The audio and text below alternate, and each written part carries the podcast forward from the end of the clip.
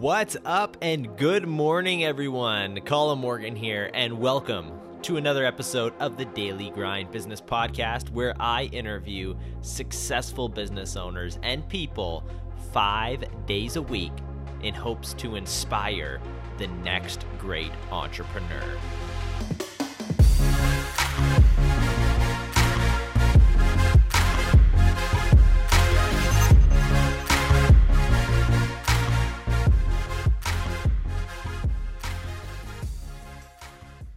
Are you someone that has a great business idea but just can't seem to find the time to get it started?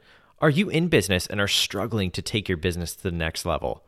Maybe you're someone that has got discouraged in the past and fears ever trying again. Listen, you're not alone. Starting, operating, and growing a business seems overwhelming and even impossible at times. But it's not your fault. You just haven't been taught properly. And you've been missing one secret ingredient, which is helping thousands live the life of their dreams. This may surprise you, but it's a business plan. Join us live next Thursday at 1 p.m. Eastern Time, where we will walk you through step by step how a simple business plan can take you from where you are to where you want to be. Visit www.planthenumber2profit.ca slash I am ready. That is www.planthenumber2profit.ca slash I am ready.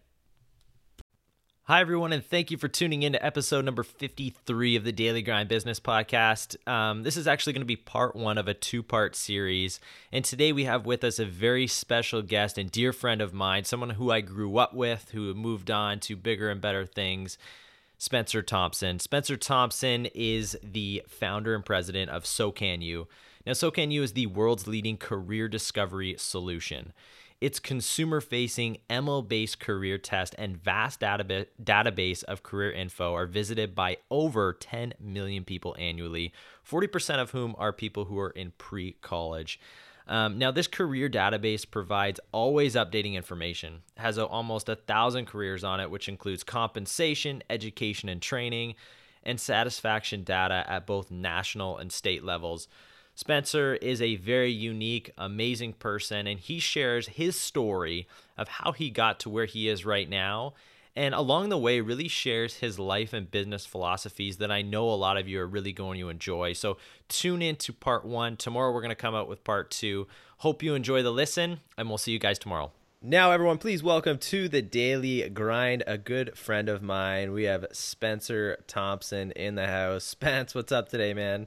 Hey, Colin. Thanks for having me. Absolutely, man. Super excited you're here. Um, now, for those people who are a little unfamiliar with you, if you don't mind, kind of sharing a little bit more about yourself, who you are, and what you do. Sure. So, I'm, this is a little bit biased because I actually grew up with Colin. So I grew up in Niagara with Colin. My house there is literally what two minutes away from yours. Yeah, so we went to high school together. Bike ride or a little car trip. Yeah.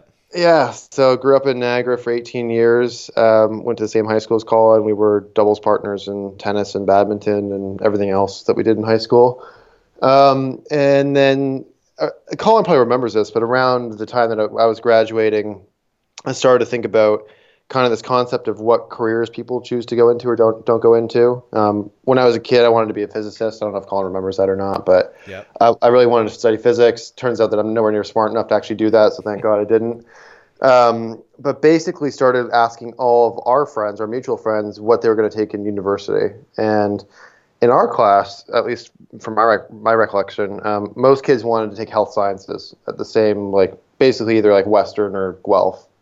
And I started asking a few people, like, why are you wanting to take health sciences? And they said that the guidance counselor, who people would go and see, you know, in grade 12 because they were desperate to figure out what they wanted to do, would say that there's a lot of money in pharmaceutical sales. And so they would go home and tell their parents that, who t- tell another parent that, who tell their kids that.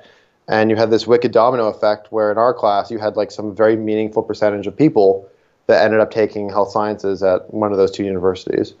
Um, and I think it's important for context for the listeners that we grew up in like a very homogenous community in terms yeah. of career choice. So like manufacturing slash like General Motors and Ford and subsidiaries were like what 80% of all all jobs in our, our region. It's really just a continuation of the Rust Belt. Yeah. So when 2008 2009 happened and there was a bunch of layoffs across you know the whole northeastern U.S., it kind of hit the same thing in in um, Niagara, including my dad. So it, it was like this really interesting mix of people that led me to basically say, I think there's an interesting opportunity in looking at how people make career choice. And so, you know, decided to actually take a year off after high school, read 300 books or so on neuroscience and psychology and parenting, some weird, um, and became obsessed with human development that eventually led into the creation of um, Sokanu, which I started in 2012. Yeah, super cool. And we were actually good badminton, good tennis partners, weren't we? We uh, well, we skipped out on our Ontario finals for tennis, but I think we actually were ranked like top five in doubles, and then badminton is a little lower than that because there's some crazy kids, but we were fine. Yeah, we were all right. And Spencer was one of those you know kids in high school where you kind of like a unicorn. Like you don't mean too you don't meet too many people who are honestly you know very smart intellectually smart and then good at sports and popular all at the same time. Like generally speaking, the smart kids maybe are a little little weirder. Or the guys who are good at sports, say like myself, aren't as good at education. Like Spencer got me through a lot of English, history. Same with my dad. Like I, I, owe a lot of my like C plus, B minus average to those two guys right there. Um, yeah. but you were always one person that you know, even in high school, you were always thinking ahead right? Like you weren't kind of stuck in where you are, which a lot of people were, right? Mm-hmm. They're only focused on high school. Like I had no idea what I was going to do when I was 17, even what I was going to do when I was 18, but you always had that sort of little vision. Like you were always looking for more, right? Yeah. Looking further ahead. And when you kind of came up with that idea of Sokanu and doing this, like talk us through the early days of kind of what you went through. So, um, yeah, I mean, I think that what you just said is right and I think that I was lucky that I had at least one parent that really encouraged me to to think about you know the next 58 to 80 years and not just in the present um, and and b just a lot of reading. Like i think i get most of what either i know or pretend to know um, from books. And so you know that was that was a huge piece. Honestly the first couple of years of You were a tremendous struggle. So when i first started the business i, I thought oh this is really cool you know, starting a business sounds like a great idea. All these people that are at the time were carrying Blackberries around that were looking important at airports. I was just like, I wanted to be one of those people, as dumb as that sounds now. Um, and so I thought, okay, well, I, I have this idea, and the original idea was to help people find their perfect career. And the reason was because the career tests that people take in high school and in college are usually really poor. They're kind of pen and paper based. They're kind of bubble sheety you fill these things out, you get results. The results are from like the 1970s in terms yeah. of careers. People like really hate the experience. I thought there has to be a better way to do this. And I thought the, the really easy way to do this is you could just go and hire somebody to build your website. So that was like kind of base A. And you had to raise a little bit of money and then pay somebody to, to build your website. Well, it took me two years to find a person to, to help build the website.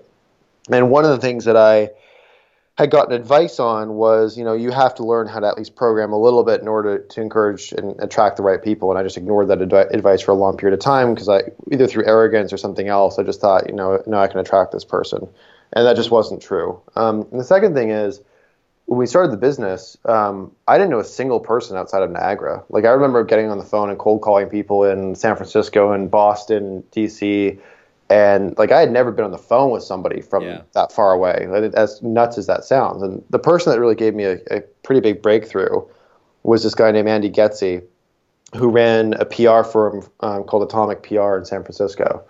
And the reason I had found Andy is because at the time Mint.com was a really big deal. So Mint.com had just sold to Intuit or was about to sell to Intuit for like 170 million dollars um, Colin, I know that you know Noah. Noah's a yeah. you know the marketing person at Mint and kind of became famous because of the PR work that he had done. And so I actually read an interview with Noah and Aaron Patzer, who is the CEO, that said that we attribute almost all of our marketing success not to you know traditional marketing but to PR. And our PR agency is Atomic PR, and the person who reps us is called his name is Andy. And so I thought, oh, that sounds great because one day, of course, I was like seven years too early, but I'm like, one day when we need marketing help, I'll just go and do the same thing. So I cold called this guy. Little did I know this was the second largest technology PR firm in America, and he was a really big deal. And for some reason, he answered the phone and he gave me 20 minutes and he said, Oh, this sounds really interesting. I think I was 17 or 18 at the time. Um, come down and see me. And so I went down with uh, my mom. I think your dad actually went on that trip. So this also context. My first business advisor ever was Colin's dad, Paul. Yeah. So I used to go over to Colin's house all the time, and Paul would give us advice. I actually think Paul came on that trip, we went to go see Andy, and we met another guy, um, Peter, who became an advisor, and then another guy from Mint, Anton, who used to run business development. And for they all were very nice and gave me the time of day. And that really was the start of just trying to meet new people. Um, and that concurrently with just figuring out how to get the thing built was like a good two or three years. And in between that, my my parents got separated which frankly should have happened a lot, you know, a long time before that. I ended up moving to Vancouver um, in 2010, uh, and basically found an investor in late 2011 who ran a large psychology firm in Vancouver, who really took a huge bet on me. So he gave me $300,000. I was whatever I was, 20 years old at the time. We had no team, no real business plan his wife told him not to do it. It was a lot of money for him at the time, and he said, for some reason, I feel like this is the right thing to do. And so he was really the reason why a lot of this got started. We still talk, and I still I had lunch with him two weeks ago. Like he's still terrific, and that really kind of snowballed out the rest of the process. You know, I love that story because uh, you're 17, 18 years old, cold calling like the second top PR firm in America, right? Yeah. And like a lot of kids and even adults out there who are older are like, I can give that guy a call. He's never going to pick up the phone. But until you actually go and pick up the phone and give him a call, you don't know. Right. And yeah, I, I was too ignorant. I didn't, I mean, the thing is, I would never, I wouldn't do that today. As crazy as that sounds, I would be like too respectful and I would want to send a person an email, get an intro. But I was just like naive and dumb and didn't know. Like I, I didn't know who this person was. I couldn't tell. I didn't know what the, the landscape was like or the scene. There's this whole scene in business, as you know now as well. But like, there's there's things you do and don't do, and at the time I just had no idea. So. But I think that's a, actually a good thing. I think more people need to do that, right? Like, I agree. Yeah. Like I think that just having that ignorance, and that's why I think when you're a kid, I think you, we kind of lose that as we get older. That ability to just have no, to just be fearless, right? Like just pick up the phone, call the guy, be ignorant to knowing that maybe you need an introduction or email him, but you know what? You pick up the phone, you give them a call, and you're going to get in touch with a lot of these people that you never thought in a million years you would they would even pick up the phone or or even talk to you, right? You say, "Hey, my name's Spencer." They're, they think you're just going to hang up, right?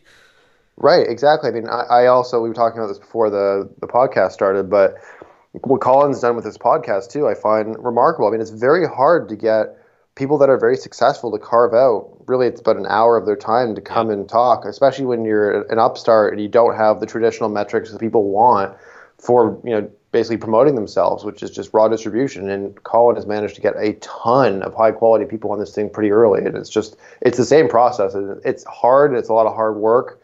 Um, but it's amazing how reciprocal people will be because there actually there's a bunch of good people out there. And i think that unless you try you just don't know yeah, absolutely. I mean, just speaking a little bit about that, like at the beginning stages, of course, you, you're reaching out to these people and you're you're almost shitting your pants a little bit, right? Like, yeah, you're like, how this? Who am I to go call this person? But you know what? They're just regular people, and once you really understand that and get to get to realize that this guy may be making millions of dollars a year, he may have a super successful business, but he's just a regular guy. He's got a family you know he's really nice. He's into the same things that i'm into. Like you know what? It's not it doesn't become that big of a deal over time.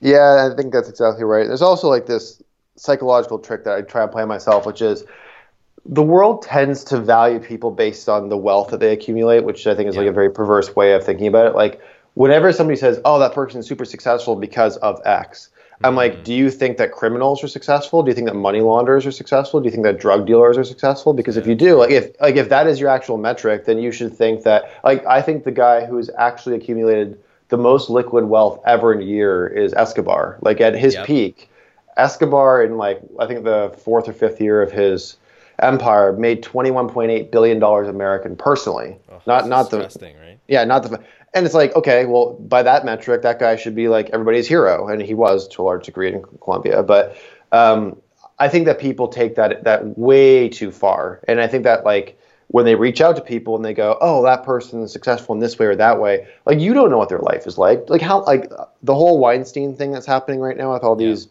yeah. men getting destroyed, which I think is obviously incredibly net positive. It's like all these people are rich and successful, quote unquote, by everybody's metric, but they're actually all screwed up and so there's like like the point that you make, people are just people. It's like that's absolutely true. And I think what I found in in my short career so far is that there's almost an inverse curve. Like the higher up you go, um, in a lot of ways the worse some people get. Yeah. And and you it's like the whole quote of like don't meet don't meet your heroes. I found that to be true over and over again. Like when people build up an online persona of who they are and they like are very careful to curate what they say and what they don't say, when you meet that person in, in person and they're completely different, you're like, you're those people are just so inauthentic. It's the people that you meet and they're exactly the same, no matter if they're with their husband or wife, or with an investor, or with their friends. Those are true people. Everybody else is kind of just like putting on a little act, and at some point they end up getting caught. Oh yeah, absolutely. And you know, even when I was a kid and I was idolizing golfers, I remember going to a PGA Tour golf event and meeting some. I'm not going to mention his name, but I met someone who you know you think's really nice guy. You know, he's got to be receptive to me, and he just like walked right by the whole crowd of people when everyone else would go through and you know sign autographs and stuff like that. And it's like. I wish I wasn't there, you know. Like, I wish I never had that experience because now I look at him completely differently. Right, exactly. And I think a lot of people now, especially like going to 2018, there are hundreds of people out there who are online who kind of have this persona of being super successful and driving Ferraris and stuff like that. But what kind of like not using the money metric, what do you look at? Like when, when you're looking at someone that's successful, like what do you focus on? Uh, so I think it's like a complicated question. I'm trying to think a lot about this. Um, so I think like people that drive Ferraris and and flaunt their money, like have a huge part of their. We can use the word soul or something else like character is just missing. Like I think that making money is so like first dimensional that it really is almost pathetic to me sometimes when people just use that as their only metric of success. So like when you think about the world as a whole, so people tend to ignore the fact that there's things outside of North America, but there's whatever there is 7.3 billion people on the planet. Yeah. If you start to cut that number down by people that have opportunity, you pretty quickly understand that like the percentage of people who actually have the ability to make their own cognitive decisions and live the life that they want to live is sub 1% of that population. If you start to cut by any different metric, whether Yeah. that's uh, the poverty that they're born into, or disabilities that they have, or not being born into a war-torn country, or not being refugees, or having cognitive ability, like whatever it is, you get to this like minuscule number.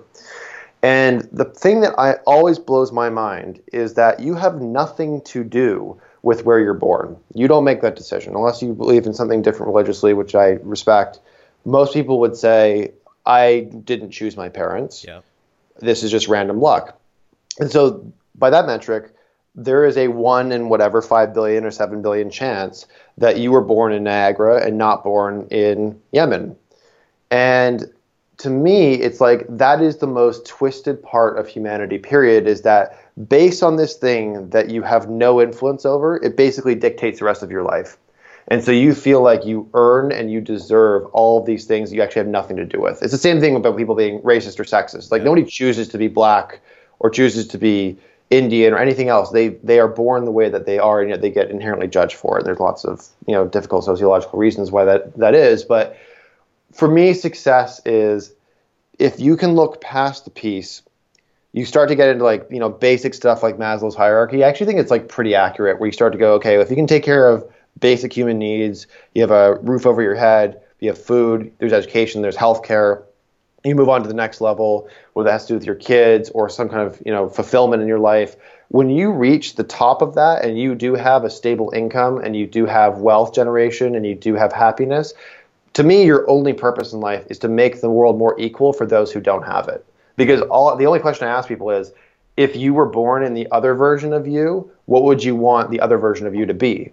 And most people don't think about that, and so they live their lives in this like purely consumery way. But like, if your only outcome when you die is that you just consumed your whole life and you just used the resources that are in the world, like to me, that's just like pathetic. And I'm like very extreme on this. Like, I, I actually, I think that people that most people that are in the like very wealthy bracket are incredibly hedonistic, are incredibly selfish, and I think that it's like a poison on the world that needs to be fixed. Yeah, you're you're so right, and and I love that because actually, um, I think I, I I wrote an article recently about that how, like the most successful people that I've talked to in say the entrepreneur space, they're not necessarily concerned like someone like yourself. You're not concerned with making a billion dollars, right? Like they're more focused on leaving a legacy or impacting others in a positive way or being able to change the world to make it a better place or make life easier, more enjoyable, kind of like setting the foundation for which others can build on. And when they do that, they're more focused on just getting better every day. Right? Yeah, exactly. going out there and screwing someone over for money. They're just worried about I got to get up and I'm going to get better. I'm going to get more healthy today. I'm going to make a better experience for my customers. I, I want to just take one step up on that success ladder of life. And that's all they're really trying to do. And then you, you actually look at it and you look at the most influential people out there. Cause I think there's a lot of people who make money and that people kind of look and idolize. And there's people who actually make it or influential. Mm-hmm. And I think that's more of their message. Like you look at someone like Oprah, right? Like she's yeah. not interested in accumulating wealth. She's just trying to make the world a better place. Right, exactly. And I love Oprah. That's probably why I use the example. But yeah, yeah, no, I I completely agree. Um, like I, I think that for, for whatever reason, and you can chalk this up to parenting or chalk, chalk this up to education or whatever else. Like I think that the culture, I think that like cultures have philosophies that tend to like govern the way that they think about things. Yeah. And so like in ancient Greece, we used to when we were 12 or 13 years old you actually had to pick and adopt a life philosophy and that's like how so if you were a stoic you'd adopt stoicism and you go and live your life in that certain way. And in the absence of that you kind of just absorb a philosophy that is kind of given from the culture that you exist in. And in, in north america largely that's a culture of hedonism. And yeah. so people are all optimized. I mean this is just instagram and all these things just personify all of these things. It's just like mimicry theory. Like we look at people and go, I want to own that thing that that person owns because that person is good looking or that person is wealthy or that person is whatever else. And when you exponentialize that, it becomes incredibly negative for the world. So you're right. There, there are people that have seen beyond that. And, you know, people like Bill Gates or Oprah or Howard Schultz or anybody else that, yes, they're successful. You have to take care of yourself along the way and you have to get better because if you don't take care of yourself and you don't get better, you're not going to have any impact. Um, and you're not going to be personally fulfilled, and that's really important. You have to like fill that base layer, but there is stuff beyond that. And I would say that people have to be very careful because no matter whether you're worth five dollars or hundred dollars or hundred million dollars, you basically govern your life in a certain way that has like you basically live out the values of your life and whether that influences one person or five people or a 100 million people that's largely due to the amount of wealth that you have um, but either way, you're having a huge impact on people. And so I think that if you teach the people around you that it's okay to be hedonistic and consumery and selfish, then that starts to permeate culture. And I think the opposite is also true. So I'd love to see the world shift back towards thinking about other people. I don't know if that's going to happen. I think that's probably a little altruistic and naive, but um, that's my hope. Hey everyone, Colin here, and that is the end of part one of today's podcast. Really hope you enjoyed it. Um, I know I really sure did enjoy listening and, and creating this podcast for you all. Spencer's an amazing person, like I had said. Make sure you come out tomorrow for uh, part two of this series. Spencer shares some more great insight, information. You're not going to want to miss it.